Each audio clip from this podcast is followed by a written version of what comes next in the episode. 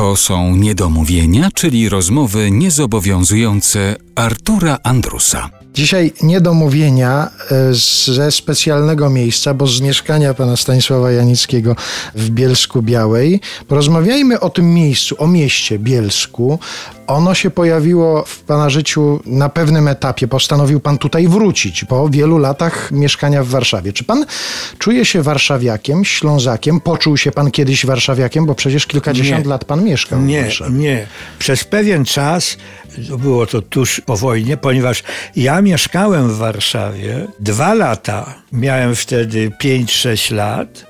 Ponieważ ojciec mój, który pracował w rafinerii ropy naftowej w Czechowicach, e, e, Dziedzicach, wtedy jeszcze nie Dziedzicach, w Vacuum Oil Company, która wchodziła w skład Standard Oilu, znane firmy, tu wymieniam, i po prostu ojciec został przeniesiony służbowo do Warszawy i był jednym z dyrektorów handlowych. I dlatego my mieszkaliśmy w Warszawie do momentu no, wybuchu wojny, ale to jest zupełnie oddzielna opowieść. Ja się zjawiłem w Warszawie powtórnie w 51 roku, kiedy zrobiłem maturę. No gdzie? No w Bielsku, Kopernika.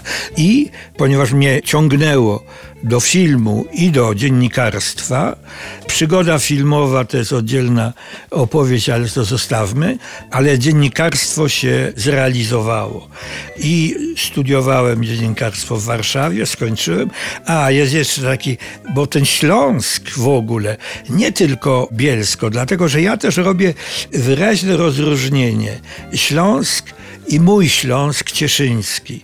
To są naprawdę dwie różne. Zielony Śląsk i Czarny Śląsk. Nie mam nic przeciwko czarnemu, rzecz jasna, ale to nie z tego ja wyrosłem i nie do tego po latach wróciłem. Ja wróciłem do Śląska Cieszyńskiego.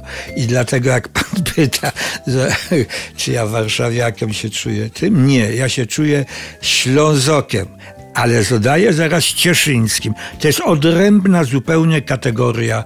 No ale potem, jak skończyłem studia, to też na tyle byłem inteligentny, że zrozumiałem, że jeśli ja się chcę filmem zająć, a już się zajmowałem, pisałem pracę magisterską profesora Teplica właśnie z filmu i tak dalej, i tak dalej, to ja muszę być w Warszawie.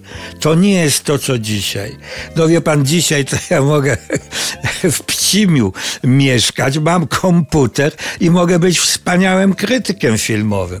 No ale wtedy nie, wtedy trzeba było te filmy oglądać. Nie tylko te, które były na ekranach, tylko w Warszawie przyjeżdżali różni filmowcy ze świata, od Japonii po Francję, Amerykę i tak dalej. I to była okazja, żeby z nimi się spotkać, żeby rozmawiać i żeby wiedzieć, co na tym świecie filmowym naprawdę się dzieje. I to zrozumiałem dosyć szybko i dlatego zdecydowałem się zostać w Warszawie.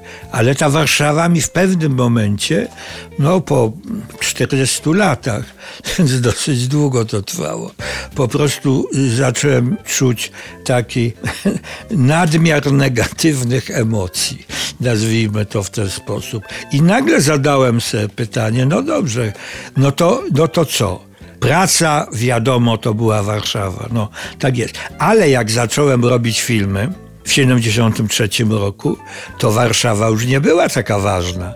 Była ważna Łódź bo wytwórnia była w Łodzi i z nią byłem e, związany i tak dalej. Także ja mam kilka miejsc w Polsce takich, które no, w moim życiu, nazwijmy to szumnie, odegrały jakąś rolę. Ale zamknęło się po prostu pewne koło.